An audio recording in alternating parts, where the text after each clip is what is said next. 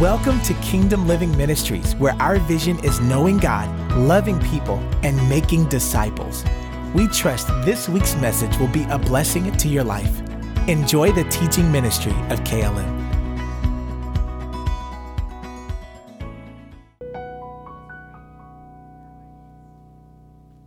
God, in the name of Jesus, we're just so grateful to be here in your presence this day. Thank you, Lord, for even though forecasts revealed something different, we were all able to get here safely and be here without incident, without accident, without delay. And it's for your glory. We thank you for what you want to do in the midst of us during this time together around your word. Holy Spirit, you have free course and free reign. Move as you need to move. Do what you will in our presence, as we will behold the beauty of holiness and all that is done and seen here today. Father, I pray none of me, but all of you. Speak through my mouth. Give me the courage, give me the wisdom, the utility, and the capacity to be able to offer what you have given us from your word and to do right by it, to rightly divide it. Bless my time of preparation, and bless this time that we all get to dine and sup on your word together. I pray that everyone who is in this room would receive what they need through this word today and from you. In Jesus' name we pray. Amen. Hallelujah. Glory to God. What a wonderful day it is. Amen. You know, I have to say this about my husband, that, you know, in the very same way he's talking about me. There are people who tell me, your husband is your biggest fan. And I know that to be true. He just lights up when he's talking about me. But the same goes for him. There's so much in him. You know, we go to these meetings, and sometimes, and I love going to the different meetings, you know, that we're invited to. But I'm like, honey, you do this, and we just don't put a name on it. We've always been that way, right? Like, we just don't put names on what the Lord is doing. We just know that it's the Lord. And, you know, and we have the awesome, I know y'all know how much of a blessing he is, but we have the awesome opportunity to, every week that he's preaching, outside of these 4 months that he hasn't, to hear from a prophet, to hear from a teacher. The teaching gift is so strong in him, probably stronger in him than in any other minister or pastor that I know personally. I don't know about you, but the teaching gift is just so strong in him. But he's not just that. He's just a dynamic pastor and man of God and leader. And I'm so grateful not only to be your wife, but to be under your leadership here at Kingdom Living Ministries. So thank you for this opportunity. Thank you for not thinking I was crazy when I asked to preach something that you were well more equipped to preach than me or to speak about than I am. But I did believe that the Lord was showing me some things. You know, even as I was preparing this sermon, or these sermons in this series, I was like, Dwayne, it's like I hear you in my ear every time as I'm typing or studying, because you've been saying this stuff for years. You've been living this stuff for years. And it's like, even though I knew it to be true, and even though I've experienced it for myself, it's like, I really understand and hear you now. And it's my great desire to be able to communicate it to you guys in a way that you can apply this to your lives too, and not just hear about it from him and how much it's impacted his life, but for it to also impact your lives by applying it. So that's why we're here today. That's why we're here last week, and that's why we'll be here next week. And then the week after that, Petey will be speaking again. Praise the Lord. If I don't just go ahead and let him tag team next week, he's up here long enough before I got up here. He's ready to come back, okay? That's all right, honey. It was all good. So last week, we talked about, we started our confession series, that tongue on fire that Dave has put all over social media and all over here. You know, we got into the introduction about that, about what that was about. So today we're going to go into part two.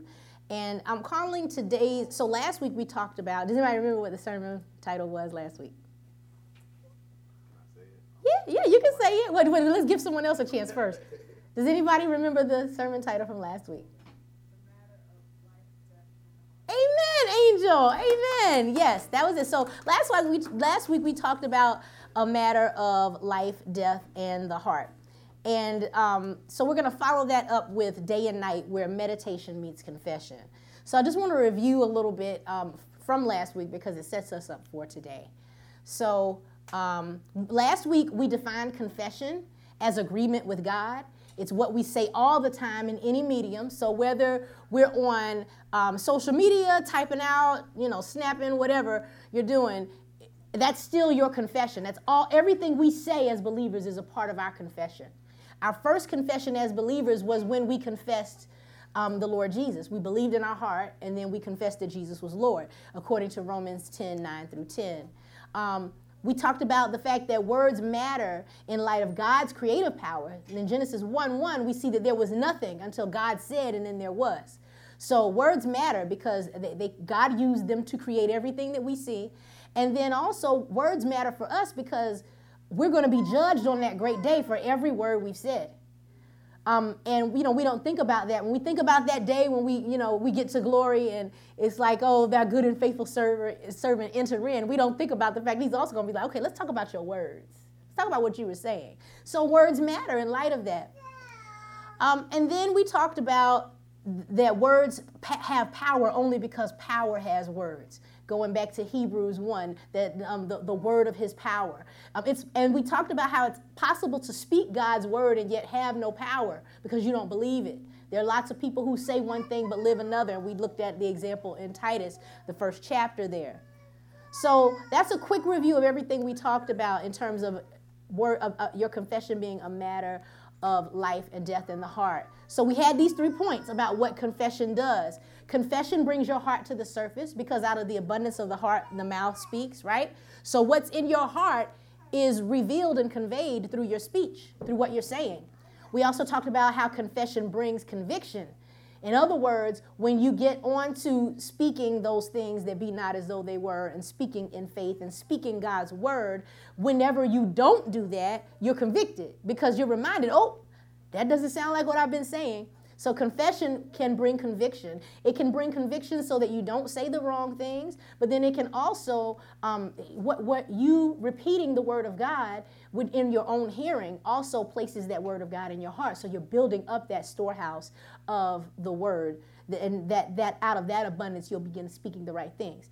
And then confession brings convergence. So remember, I talked about that whole circle of integrity, like that intersection between the mouth and the heart and the mind, and reading the word and praying in faith, and how everything comes together. Confession is like the convergence of all of those things. What we believe, what we read, everything that we do as believers converges in what we say. So that's a review. So today, there was one thing I wanted to mention last week. So remember I talked about how confession, I always thought about confession like being mafia movies where they're like, confess. And, one thing I got to remember about me is that I didn't grow up in church. Like, this is all, like, from adulthood on. But a lot of times when I'm talking about confession to people who don't go to church, they're thinking about, like, Catholic confession, which I'm familiar with because I wasn't a Catholic, but my dad was a Catholic. So when we talk about confession, we're not talking about confession of sins in a formal way according to this particular organized religion. We're talking about everything you say. It can include confession of sin, but it's not just confessing to the priest, okay? So I just wanted to clear that up for anybody who had questions about confession. We're talking about what it is to confess as a Bible-based, spirit-filled believer. Amen?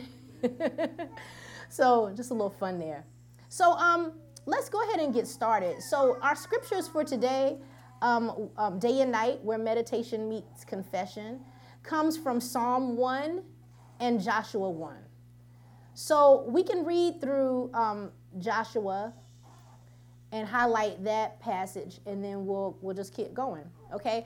So we're looking at Joshua 1, Joshua chapter 1, and we're looking at Psalm chapter 1, okay? So we don't really need to read all of this, so we might as well. It's not too long. Chapter 1 says this: after the death of Moses, the servant of the Lord said to Joshua, the son of Nun, Moses' assistant, Moses, my servant, is dead. Now therefore arise, go over this Jordan, you and all this people, into the land that I am giving to them, to the people of Israel. Every place that the sole of your foot will tread upon, I have given to you, just as I promised to Moses. From the wilderness in this Lebanon, as far as the great river, the river Euphrates, all the land of the Hittites, to the great sea toward the going down of the sun, shall be your territory. Verse 5, no man shall be able to stand before you all the days of your life. Just as I was with Moses, so will I be with you. I will not leave you or forsake you. So, verse 6, this is what we want to highlight today. Be strong and courageous, for you shall cause this people to inherit the land that I swore to their fathers to give them. Only be strong and very courageous, being careful to do according to all the law that Moses, my servant, commanded you. Do not turn from it to the right hand or to the left, that you may have good success wherever you go. This book of the law shall not depart from your mouth, but you shall meditate on it day and night, so that you may be careful to do according to all that is written in it. For then you will make your way prosperous, and then you will have good success. And it goes on. So that's all we really need to focus on. So, you know, for those who may not be familiar with, or as familiar with Bible, Moses, his great life's work and purpose was to lead, well, besides writing a great deal of the Torah, was to lead God's people who had been held captive in Egypt, out of Egypt, and not just out of Egypt, but into the Promised Land. But because of some of the things, you know, that you can read on your own time if you're, you know, interested, he didn't make it there. He didn't fulfill all of it, but he got them just to that point. And then Joshua was charged with getting the people there. And this is what the word of the Lord that came to Joshua in order to give him that mandate to go. And the Lord encouraging him and saying, hey, just be strong, just be courageous. I'm with you. I won't leave you. This is what you're going to do. But in order to do this great thing, in order to do this great work that this great man of God before you wasn't able to accomplish in his long life, you're going to have to do some things. You're going to have to do some things. You're going to have to be strong and courageous, right?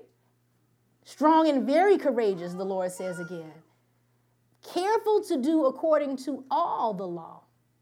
Do not turn from it to the right or to the left, that you may have good success. And to not let the book of the law depart from your mouth. But you shall what? Meditate. You shall meditate on it when? Day and night. And so that's how we got here today, day and night, where meditation meets confession. All right? So that's where we are. So I also want to look at Psalm 1, because Psalm 1 says it pretty succinctly. Verse 1, it goes like this. Blessed is the man who walks now not in the counsel of the wicked, nor stands in the way of sinners, nor sits in the seat of scoffers. Verse 2, but his delight is in the law of the Lord, and on his law he meditates what? Amen. Let's read that again from verse 1. Let's read it together. Blessed is the man who walks not in the counsel of the wicked, nor stands in the way of sinners, nor sits in the seat of scoffers. But his delight is in the law of the Lord, and on his law he meditates day and night. Very important. And we'll just continue on with verse 3. He is like a tree planted by streams of water that yields its fruit in its season, and its leaf does not wither. Let's read that last line together. In all that he does, he prospers. So when we talk about prosperity, and we know that the Lord our God, through Jesus Christ, has saved us to the utmost. We believe in this particular church that we have been saved from a lot of things. The main thing, of course, is eternal damnation and the wrath of God. But inclusive of all the benefits is that prosperity that isn't just money. It's prosperity in every way, that we are called to prosper and be in good health, even as our souls prosper. But the key to obtaining prosperity is not just being engrafted into this great family we've been born again into. There is also a responsibility we have, that convergence that we were talking about, that intersection. You know, so yes, we believe and confess unto repentance and salvation, but we can't just stop there. Now, a lot of people do that. A lot of people who are Christians today, they're just going to stop at, I believe Jesus is the Son of God, right? They're just going to stop there, and I'm saved from eternal damnation. I made it into heaven. Whoop, whoop. And that's okay for them. That's okay for them, right? So when the rest of us are moving on up and we're going from, man, I'm going to visit you at your mansion in glory. Don't try to act like you don't know me in heaven, okay? And then, you know, so when we're up there enjoying the rewards, hopefully, prayerfully, you know, that the Lord grants us because we've just gotten beyond that, oh, okay, I believe, and then I'm just going to do whatever else I want to do, and I'm not going to be accountable to the hard things in this word. One of the things is to confess God's word, to believe it and to confess it. This is not easy. You know, there are people who will become successful because they didn't necessarily confess the word all day, but I'm going to tell you, they've been confessing something. They've been putting some work in some way. Even if they don't believe like we do, they've been doing something day and night. They've been consistent. They've been intentional. They've been disciplined. We in the kingdom, we should be more prosperous than them. Because we not only have access to wisdom that is in the world that can help us to become and be and do all those things that we're called to do, but we also have the word, which should be the source of all of that. We should be redefining success, I believe, in a way that we haven't tapped into in the body of Christ.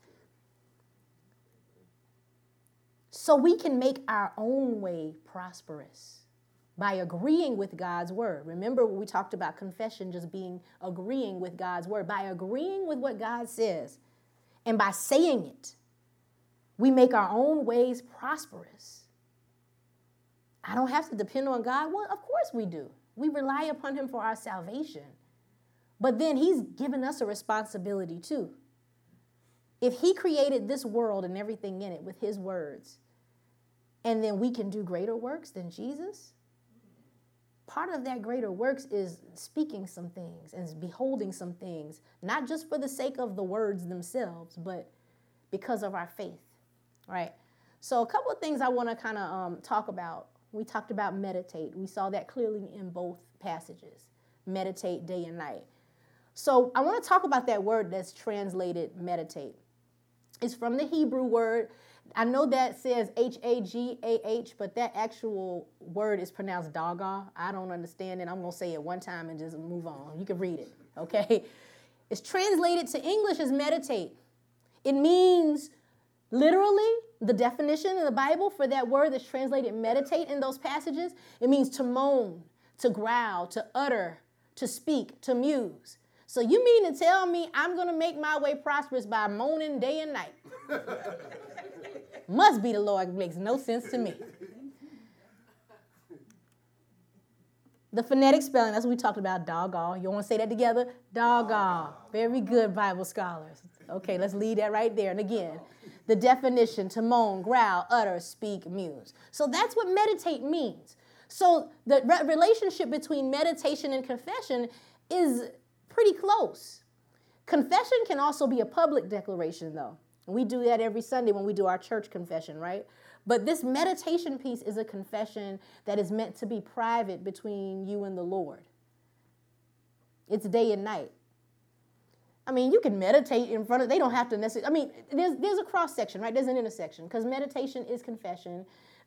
Parts of confession is meditation. So, I mean, you may be meditating on God's word and I may hear it, but it's meant, the purpose is not for others to hear it. The purpose is for you to hear it. The purpose is for God to hear it. So confession is what you say all the time, right? Day and night, right? It's not just you in a corner repeating the same words over and over, but we see from meditation that it means that too. It does include that. It's not just that, but it includes that. Day and night, night and day. Don't let the word off of your mouth. Don't let it out of your lips. In other words, stop saying this stuff that's vain and it has no power, and fill your mouth with power, and you'll see some results in your life. Now, I just want to level set right here that, don't be a Harry Potter Christian. Your Bible is not a spell book. But there's some people who don't understand that. And I don't want to out anybody real quick, but there's a story that y'all know. But you can't just put your Bible somewhere and be like, yeah, fight the power. Your Bible is not a spell book, right? The Bible has power. The words of the Bible have power because we believe them. That's why we talked about last week. It's possible for people to just read right from that Bible and see no results in their lives, not even living right, because they don't believe it. There's no conviction. So I just want to make that clear. So this is what we're going to do today. We're going to define the Old Testament term, which we've already done. We're going to focus on what we should be saying all the time, day and night. We're going to explore what determines good success. And we're going to discuss how the words we say all the time determine our outcomes. Because confession can also be the source of peace, courage, and strength we need to fulfill our kingdom purpose. Amen? I'm going to say that again. Our confession can be the source of the peace, courage, and strength we need to fulfill our kingdom purpose. All right. Amen? So we're going to keep going here. Our meditations are not spells from a spell book. Look what we just said. Shout out to all the Harry Potter Christians. But our meditations should be repetitions of the Word of God as a form of agreement with God's Word. Our meditations fuel our confessions and our ability to speak those things that be not as though they were. So in other words, it's kind of hard to meditate when you don't believe it. Meditation is kind of happening after, confession can happen and you don't necessarily believe it yet. Or let me say that differently. No, it's happening at the same time. Remember, you believe in your heart and then you confess. But meditation is kind of okay, this is an understanding. This is what I believe, and I'm repeating it because I agree with it. That's what a meditation is. It's not quite meditation yet if you're still saying it just to kind of grasp hold of it with faith.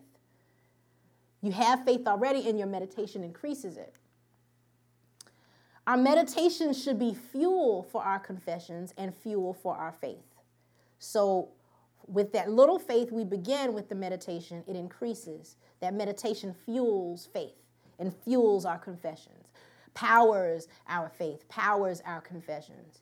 We talk about hearing, that faith comes by hearing, right? And hearing comes by the word of God. Well, meditation is speaking the word of God in your hearing. So that powers, it fuels your faith and therefore your confessions. Our meditation should also be pleasing to God. The things we think about, the things we're saying day and night should please God. I'm convicted right there because I'm pretty sure that a lot of stuff I say day and night doesn't always please God. But I'm working on it too, guys. But our meditations should be pleasing. They should be full of faith. Because why? Why do you say that, Courtney, that in order to please, that for our meditations to please God, that they should be full of faith? Faith. Does anybody want to take a stab at putting that together? Because without faith, it's impossible to please God. Amen, Bible scholars, because without faith, it's impossible to please Him. How you think you're pleasing God? We can't if we don't have faith, which is kind of hard to hear when you're struggling in your faith. You mean just because I'm weak and vulnerable, Lord, I'm not pleasing you? Well, it's the truth. That doesn't mean that His love has stopped toward you. That doesn't mean that His grace is drying up toward you. That doesn't mean that there isn't mercy, but no, there's an abundance of mercy that's available. But yes, we're not really pleasing God when we're not in faith, which is hard to hear, but it's the truth anyhow. Our meditation should be honest, full of integrity. So you're not really meditating if you don't believe it. You're not meditating. So I'm doing what you said in that sermon, and my way is not being made prosperous. I'm not making my way prosperous. It's not working. No, you are dishonest because you don't believe it yet. That's how meditation works. So it's not as easy as it sounds. The steps are clearly outlined in Scripture, but when you think about the application of it and living it out, it's really not as simple as it sounds. It takes some work. I heard T.D. Jakes say a couple of weeks ago, they do like this annual event in Glen Arden, Maryland. And he said, please understand that success is difficult. It is hard to be successful. It takes hard work. So there can be greatness inside of you, amen. But if you don't work it, you won't see the fruit. Because it takes work. It takes something. It takes action. So we're talking about our meditations. There's a connection to the words of our mouths and the meditations of our hearts and pleasing God. I'll say that again. That's not the slide I have up here, but I think I might have them out of order, but that's all right. Oh, I do have them out of order. I'm sorry. Pardon me, you guys. I was trying to make it easy for you. Yeah. There is a connection to the words of our mouths, the meditations of our hearts, and our ability to please God, according to this scripture here. This is Psalm 19. Psalm 19 is an awesome psalm. I encourage you to read it in entirety. You know, if it comes up in the Bible plan, get really excited about it. Or, you know, supplement your daily Bible reading by taking a look at this psalm. It's beautiful. But verse 14 says this, let the words of my mouth, and I think this is kind of common to a lot of us. We've heard it before. I'll start again. Let the words of my mouth and the meditation of my heart be acceptable in your sight, O Lord, my rock and my redeemer. So that translation, acceptable, also means pleasing. The words of my mouth and the meditation of my heart, let them please you, O Lord, my rock, my redeemer. There is a connection to the words of our mouths, the meditations of our heart, and our ability to please God. So what we memorize... This is these two. So I'm going back here. What we memorize or give substantial time, space, or attention to, we begin to hide in our hearts. And many of us are doing this by default. You know, I was so convicted. I'm often so convicted when Petey is talking about the Bible reading, but even more so now that I am deeply immersed in this whole confession and meditation piece and its intersection with, you know, why, because I understand now the importance of filling ourselves with the word even more so in light of speaking and meditating the word of God and believing the word of God.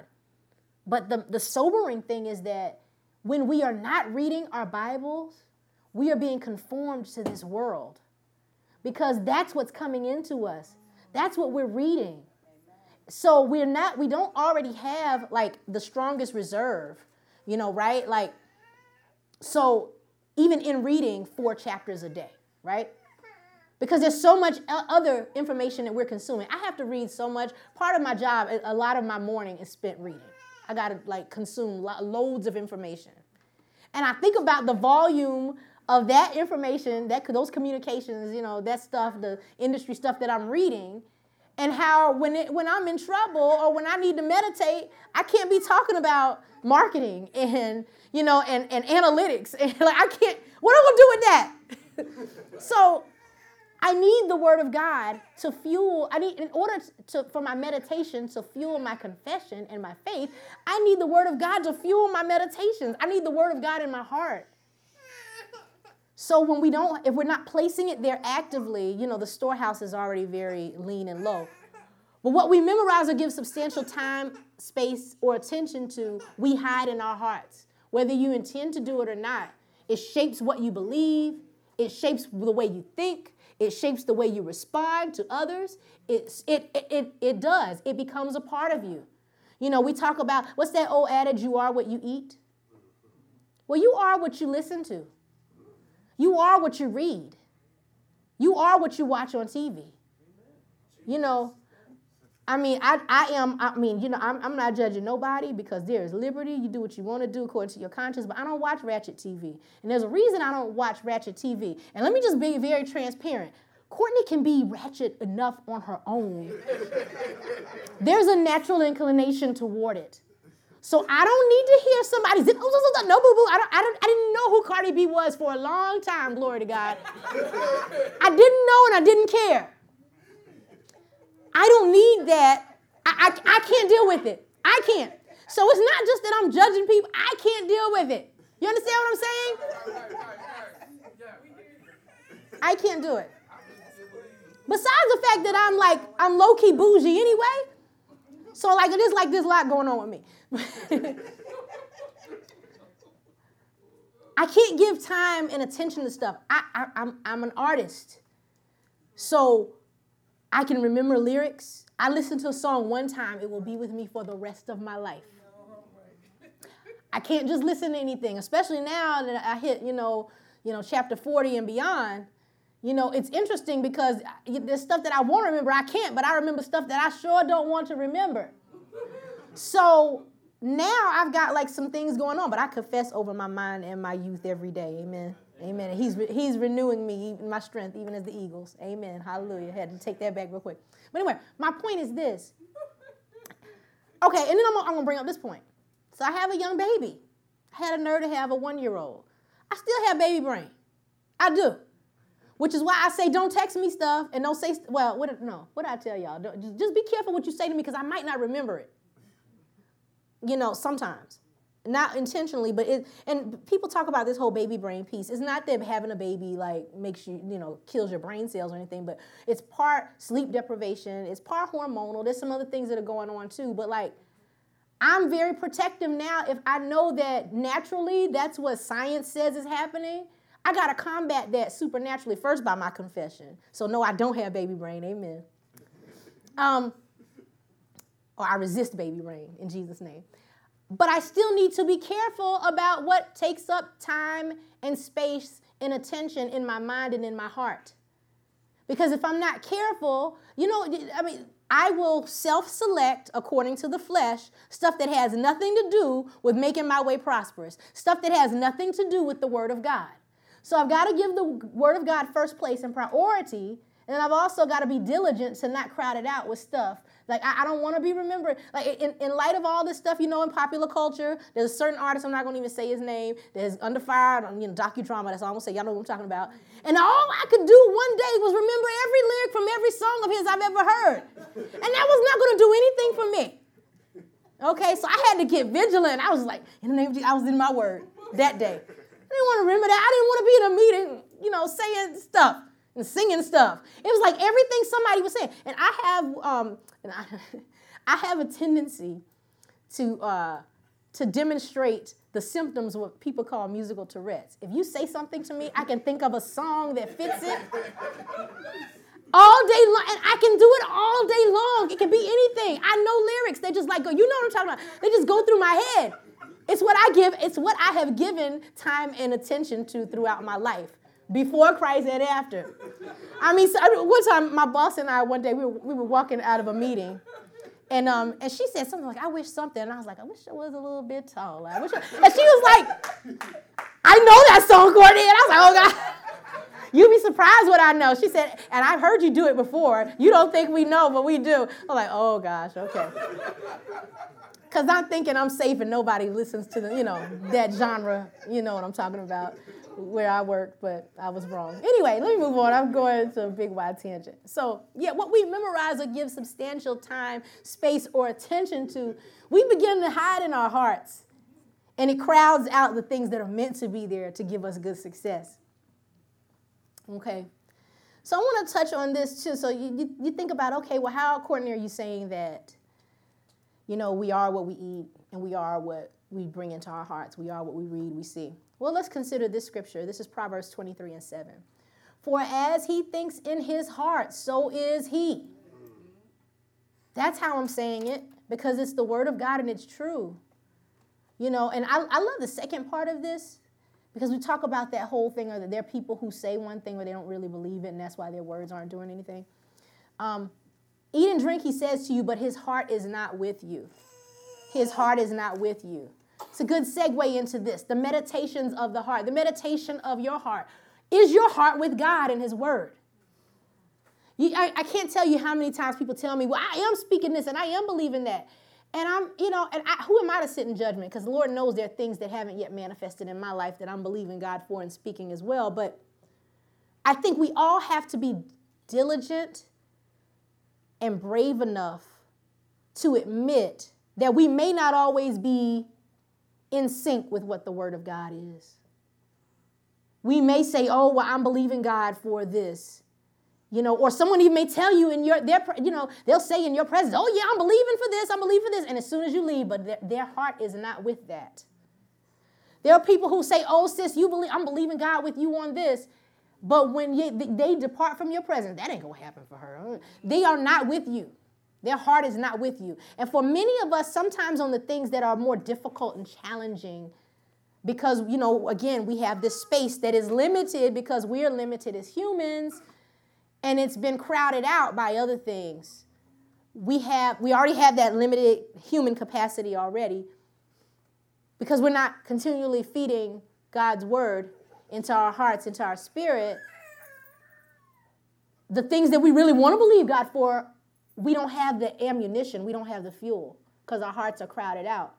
So I think we have to be honest. Remember I talked about before that your meditation should be honest. You really got to be honest. I am saying this, I am uttering this day and night, and yet I don't know if I really believe this. Then it's not a meditation, and then it's nullified. So you got to make sure when you're thinking about meditating, is your heart with God and his word? And I'm telling you, and this is hard for me. This is something I got directly out of this time of study and preparation, and it's a hard thing to hear. But I can approach this from this mindset. Like, I'm still maintaining a 30-pound weight loss from where I was in June. I can say it because I ain't ashamed. I got 30 more pounds to go. I was 211 pounds in June of last year. Right now, I'm 181 pounds. And I knew I had to do something because I didn't want to live that way. I'm supposed to be cute and I'm supposed to be cute and 150 at the most. That's the way it's supposed to be. Amen. Okay, and so I had to do something that some people thought was drastic. And my mom is calling me, you sure you want to eliminate a whole food group? That's not, I believe in moderation. I'm going to be respectful and not say anything, but you saying that's what you believe, but I had to do what I had to do to get the results that I needed in order to have peace, in order to take care of my temple and do what I knew it was right to do. What I'm saying to you, what I'm saying to myself, what I'm saying to anybody who's listening elsewhere, at another place in time, we have to be willing to do what it takes to get where we need to be. So don't be, you don't know why somebody's saying, I'm turning off social media. You don't know why somebody's saying, I'm not listening to saying, oh, you deep. No, I'm not deep. My heart is crowded out with the wrong stuff. I'm going to be very transparent right now. My husband's probably going to get me when I get home. So we talked about cussing Christians a little bit last week. I touched on it. Well, I'm going to be very transparent with you. Yeah. Sometimes I've said that. Recently, more recent than I should be admitting to. But I'm going to tell you the truth because it's the truth anyway. Devil, you're a liar. But when I say those words, it's not because I'm intentional. I'm trying to say it. First of all, I may say one word like once a month, okay? If I do, okay, I'm just all you judging people. And she preaching, he to get her down from there and run, bathe her in oil. This is what I'm saying to you. When those words emit out of my mouth, it bypasses my brain because it's here. It's in here. What many of you may not know is like I grew up in a household where we could say those words. So when I came to the Lord, totally. We talking about changing your walk. Like, I wasn't one of those people that cussed all the time anyway because, my dad, even now, my dad will be in here, be like, he'll be shouting me down for good preaching with cuss words because that's just his way. That's what he does. He's not going to stop. That's just what he does. Okay? He'd be like, yeah, baby. Yeah. That's right. Say that. Okay. Stop. So when I notice that when that does happen, it's an indicator I need to get back to this word, because it just kind of just came up out of nowhere. Wasn't even thinking about it. When I do it now, if I say it now, it's just slipping out. And I'm like, oh, man, I got to get this heart right. Got to get some more stuff in here. Got to nourish this heart. This heart is crowded out with stuff from 20 years ago. What was I doing last week? What was I doing yesterday? So, yeah. Y'all know what I'm saying, right? Okay. Put myself out there to help you. Okay. So your heart needs to be with God and his word, or else it's not an honest meditation. There's no integrity with it. The words of your mouth and the meditation of your heart, pleasing to God. So, and it's not just the content per se, but it's the faith in it. Pleasing in his sight. So we know, just as you said earlier, Hebrews 11:6 says, without faith, it's impossible to please him. So we must believe those things that we are thinking about, that we're meditating, that we're muttering, that we're talking about day and night. They need to be words filled with faith. And the outflow of it, and I'm going to tell you, and none of us are exempt, because there's something that I do. I don't know if y'all noticed it. If you come to my Facebook page or any of my social media, it's intentionally not overtly Christian. Why? Because I work in the workplace, and I work on social media, and people are looking me up all the time. Am I ashamed of the gospel? Am I ashamed of what I do? No, I got it right there, pastor's wife, worship leader, whatever, blah, blah, blah. But I need to be careful about what I post, because I don't want nobody going to HR saying, oh, you know what I'm saying? I do that on purpose, right? And there are people who are kind of intentionally, for lack of a better word, vanilla on their public-facing sites, because they can't really go in there and be, how they are, whatever. I mean, for better or for worse. But generally, for those of us who don't really work in media or stuff like that, or have to watch their public image and stuff like that, your social media properties and the things that you speak to and communicate on, it's evident what you're what you're thinking about, and what you're meditating on through that. PD and I are not going through. So, oh, that's what you're talking about. No, we're not doing that. Okay, so don't do that. Don't be tempted. Tell the devil he's a liar. But what I'm saying to you, this is for your benefit, for you to help yourself and not be policing others, okay? This is for you. You just look through your timeline and just look at some of the things you've been saying and some of the things you've been doing. And just analyze it from a what would Jesus do perspective. Not so much as would he say it, but would he be pleased with it? Why do I mention social media? Well, because that's the thing we have a record of. If you want to be a little bit more private, just go through your text messages. Because, see, for some of us, it's hard to think about our conversations. And we definitely don't necessarily want to think about what we've been confessing in private or meditating in private, because some of us may not be doing that yet. But when we talk about day and night and meditation and confession, or what you do all the time, it's every word you say. If you kind of want a measuring stick and just kind of think about, man, are my meditations pleasing to the Lord? Is what I'm thinking. The things that I was meditating on to write that, or to post that, or to share that, or to repost that, was that pleasing to the Lord? Are we trying to lock you down and put you in jail because you're a Christian? No. But what I am saying is that there needs to be integrity, and we do need to be mindful about what we're communicating, because it's part of our meditations. It's part of our confession. It's part of what we believe. It's part of who we say we are. And we want to be pleasing in his sight.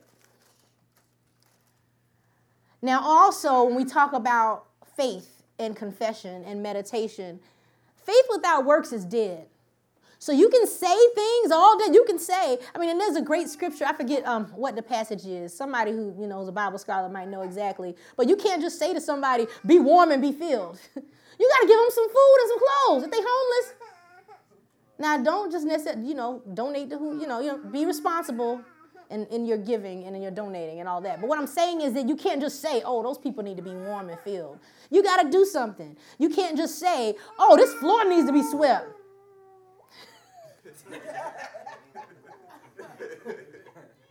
Okay, Downton Abbey, call the maids, call the butler. You better get down and do it yourself. It's going to get done. You can talk about it all day, but faith without works is dead. You can't just say something and then it happens, but you keep saying it so that you believe it. You keep saying it because it's in your heart. You keep saying it, and you keep saying it, and you keep saying it, and then it pushes you to act upon what you say you believe. There's a corresponding action to what you believe, whether you recognize it or not. That's why, well, no, I'm not going to go there right now because I'd be just preaching to the choir. I'm not going to go there. That's my husband's job. Okay, so whatever we really are full of is made complete in our actions, word and deed. Word and deed. And it's just as simple as that. It's a matter of integrity. You know, I think a lot of the time, just the way we're raised can tend toward, okay, you know, what happens, stay in this house, fix your face. And a lot of the times we are not challenged or confronted with really having integrity within ourselves. But this whole faith and confession thing, that blows all of that out of the water. Either you believe it or you don't. And if you believe it, and you believe this word, and you believe that what you say makes your way prosperous, then you do it. So whether you believe that or not is evident in what the corresponding action is. Whether you believe it or not, if you believe it, it's made complete by what you do. For without faith, it is impossible to please him. For he who comes to God must believe that he is, and that he is a rewarder of those who diligently seek him. When you are confessing, when you are meditating, you are diligently seeking the Lord. Why? Because you're in his word. You mean, well, how can you say that, Courtney? Because I'm just talking, I don't know about y'all, but I'm just trying to be real. I'm just really interested in making my way prosperous. How is that diligently seeking him? Well, it is. It is, because you may start off with that intention of, you know what, I do believe this. It's like this is a line from a movie. It's not Bible. But there was this independent film that I saw once, and the line was something like this, that it is possible to love someone and want something from them too. And God is a good father. He's a good father who wants to reward us. So you are not out of line because you want to be rewarded. Somebody get free right now. You are not out of line because you want to be rewarded. So if you're diligently seeking the one who rewards, that doesn't mean that, oh, I have no integrity in myself because I'm just after his hand and not after his heart. Shut up. I love that song too. But you can be after his hand and after his heart. And that's what I'm after all of him. I'm after all of him. Lord, I want your face. I want your feet. I want your hand. I want your heart. I want it all. And so I seek you to that end. The meditations that determine success agree with God's word and will concerning us. The meditations that determine success produce or demonstrate faith.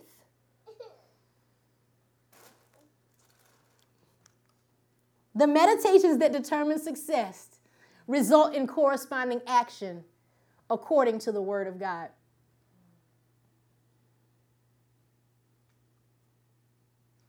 And the meditations that determine success observe, preserve, or watch over our words.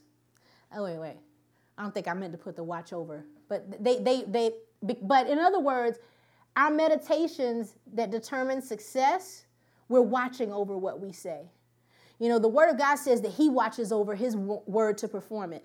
In Joshua 1:8, it says, observe that you may do. Be careful in some translations, that you do what is in the word, that you say this, that you do this. Psalm 141:3 says this, set a guard, O Lord, over my mouth. Keep watch over the door of my lips. Now, this passage here I love, and this is one of my go-to scriptures, because this is not just talking about what you say, what comes out of your mouth, but it's also talking about what you eat.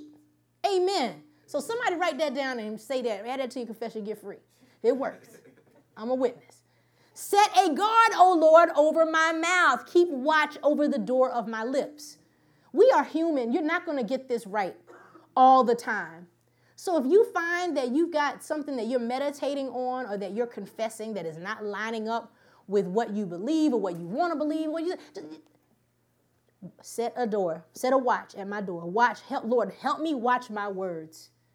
Help me watch what I'm saying. Help me value enough your word and your work in my life that when I say something that I shouldn't say, that I'm vigilant about it. You know, there's a scripture, honey, help me out because it's not my notes, where it talks about being ensnared by your words. And if you are, so this is talking more about debt and owing money, right? It's in Proverbs. So when you owe money to someone, it talks about being ensnared by your words because you basically said, hey, I loan you this or whatever, and you put yourself in the hands of your neighbor. And so it's very practical. The way to fix it is to go back to that neighbor and say, hey, no, didn't mean that, can't do it.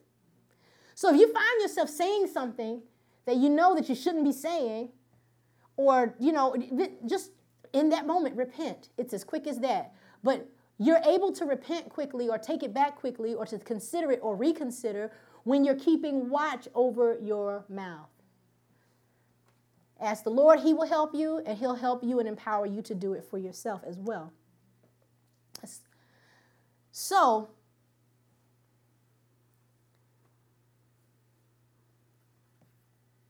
there was a part I need to go back to, but I'm afraid I don't know what the next slide is. So I'm going to ask you to actually use your Bibles this time.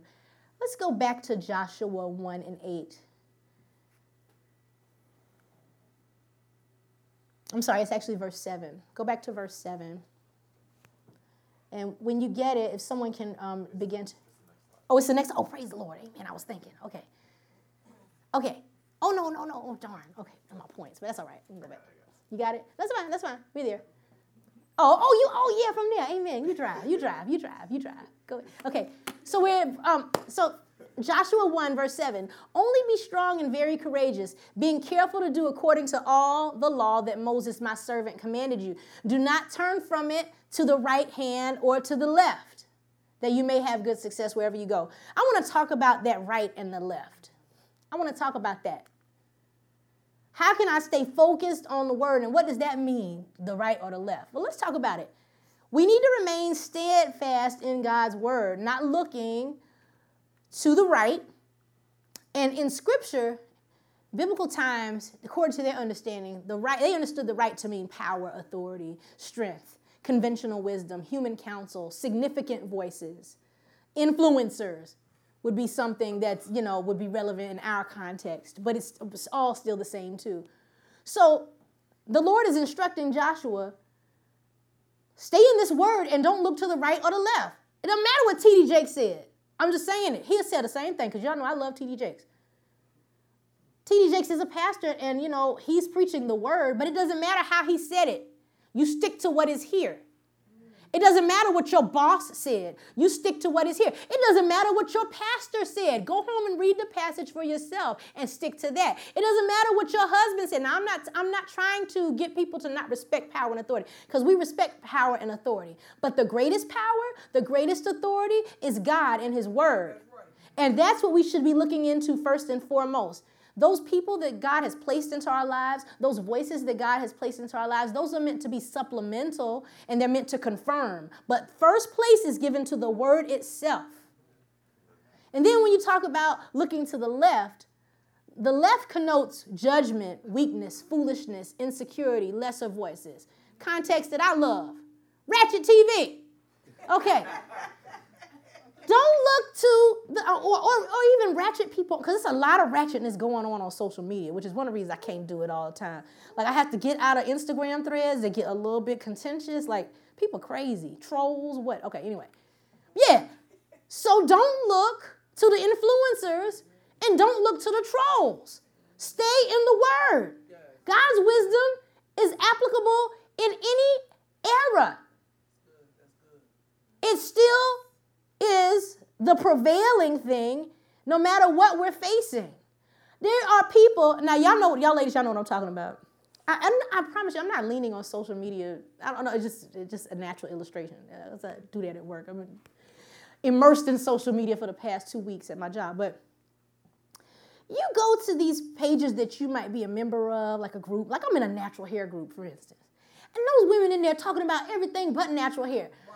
Talking about, I've been with this man for 61 months. Should I buy my own engagement ring? Yes. Boo! Yes. I know he ain't got the money. Should I buy my own engagement ring? No. True story. And there'll be like 200 comments. Girl, do this, do that. Some of them are very disrespectful. And then there are people like me that take the bait every time. Honey, you need to pray. You know, I try to help sometimes if I got a moment. If they catch me 3 o'clock in the morning and I got the time. But you don't listen to the good voices, the voices on the right, or the strange voices, the voices on the left. Remain steadfast in the Word. That's what you're meditating on. Do that. All of that stuff can confirm or deny on the left, but listen to the Word of God. Make that first place in your life. Remain steadfast in that. Our meditations are able to produce faith, courage, strength, and peace. If you notice, the Lord kept exhorting Joshua, and I think this was basically his preparation for what was ahead of him. You got to be strong. You got to be courageous. You're facing a mighty test, a mighty course, a mighty exploit, something that is going to take vigor and your attention, and you got to be all in with it. You need strength and you need courage. And even in this, the Lord, even with him promising that I'll never leave you or forsake you, he said, but look, you got to be strong. You have to be very courageous. This is not for the faint of heart. This isn't something that just anybody can do. I'm telling you again, you've got to be strong and very courageous, and I will be with you, but this is how you're going to get it done. You're going to get in my Word, and you're going to say it day and night.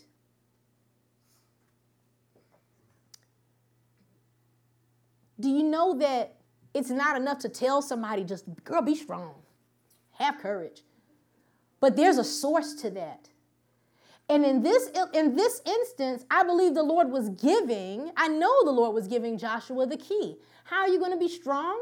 How are you going to be very courageous? Get in this Word day and night. Get to know me as who I am. Believe me that I am the one who can sustain you. See what I have to say about you. See what I have to say about me, so that you'll know that I'm able to sustain you, that I'm able to deliver you. That's where the courage and the strength come from. So our meditations on God's Word can produce that strength and that courage. And then our meditations can also produce, we already talked about faith, but also peace.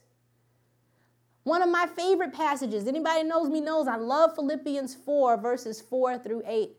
Verse 6 says this, do not be anxious about anything. This is the ESV version. Many of you know, be anxious for nothing. That's the King James. But do not be anxious about anything. But in what? Everything. In what? Everything. Everything by prayer and supplication with what? Thanksgiving.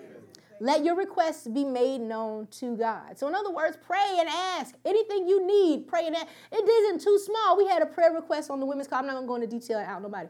I don't know if I should be asking this, but I need prayer. Girl, ain't no prayer request too small. In everything. Prayer and supplication. Ask about everything. Why? Or what happens as a result. And the peace of God, which surpasses all understanding, will guard your hearts and your minds in Christ Jesus.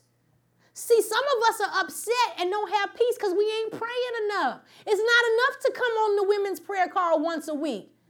You should be praying on your own. Men, y'all don't have a prayer call. Y'all need to be praying. Period. At least don't be judging the women who just get on the prayer call and don't pray the rest of the week. Y'all ain't got no prayer call. What you doing? I'm sorry. That was being facetious. That was me being facetious.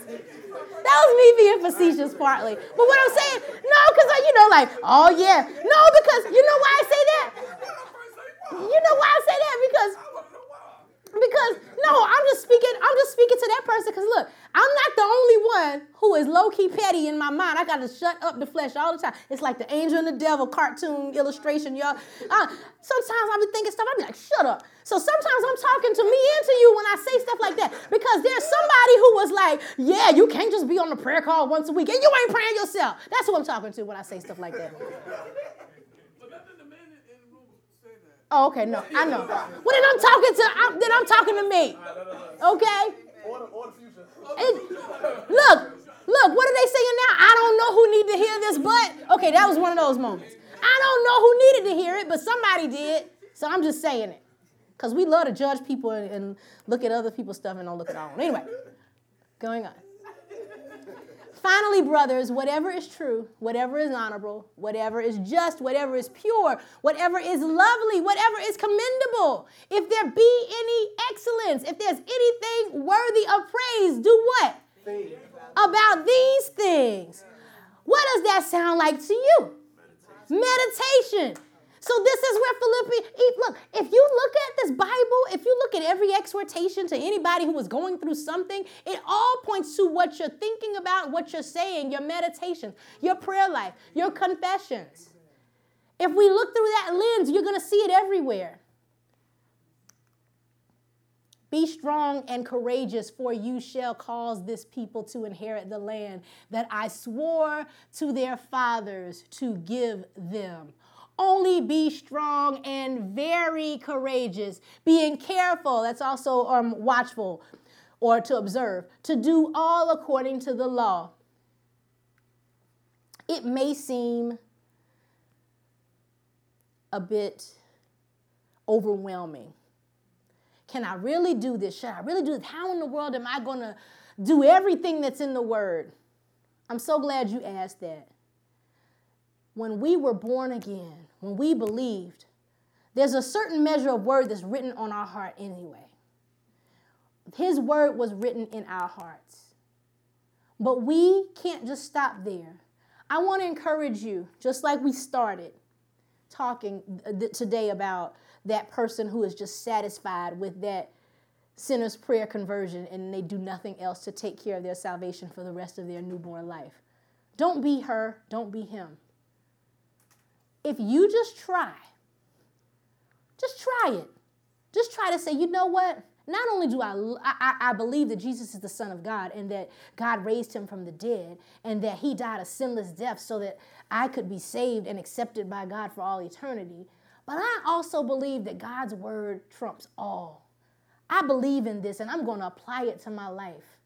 I'm going to make my own way prosperous. I'm not going to depend on nobody. I'm not going to come to church, beat down, lay up. Now, you can do this. You can do that. I'm not going to wait till I get to church, though, to be beat down, laying on the altar. But I got something I can do at home. I got something I can do day and night to fix my situation in faith. I don't have to wait until the church door opens on Sunday. I don't have to get Petey on the phone. I don't have to get a text bubble going with Courtney to get my way out of this mess right here. But I've got this word, and I've got understanding, and I'm going to speak some things. And I may not believe it today, but I'm going to keep saying it anyway. I'm going to keep saying it in faith anyway until I believe it.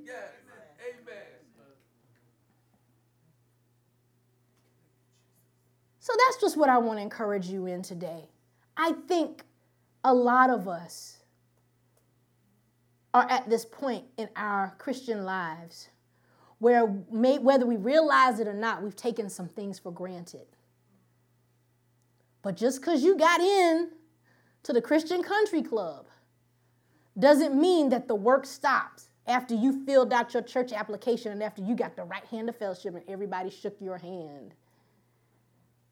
It takes work to be successful in the kingdom.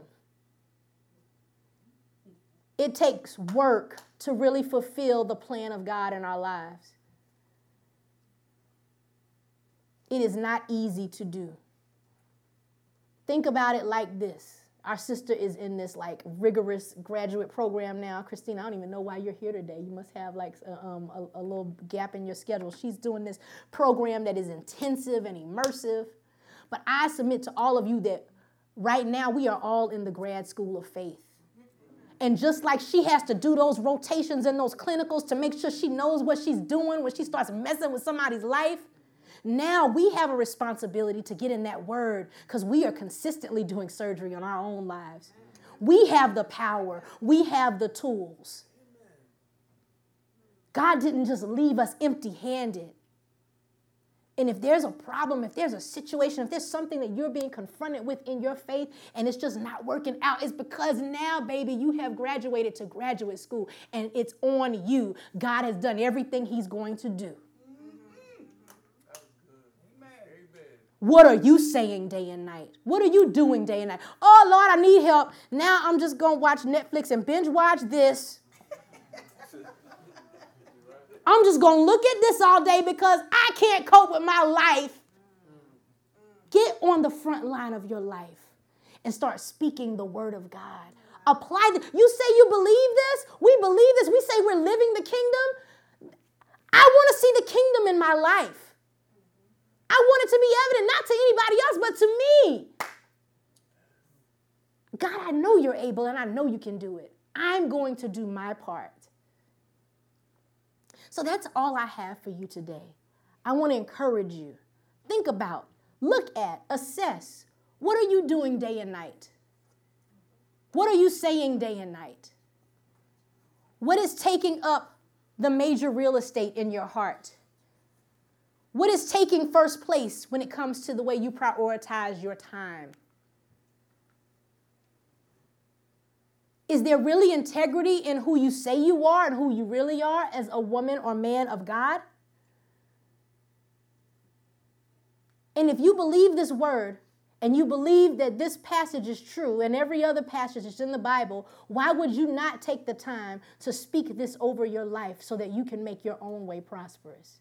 I'm going to tell you here today, this is not to put pressure on you. This is to set you free.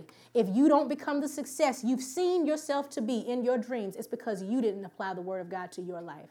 It wasn't because you were in the wrong church. It wasn't because you were born in the wrong family. It wasn't because you took the wrong job. His grace is sufficient and his mercies are new every day.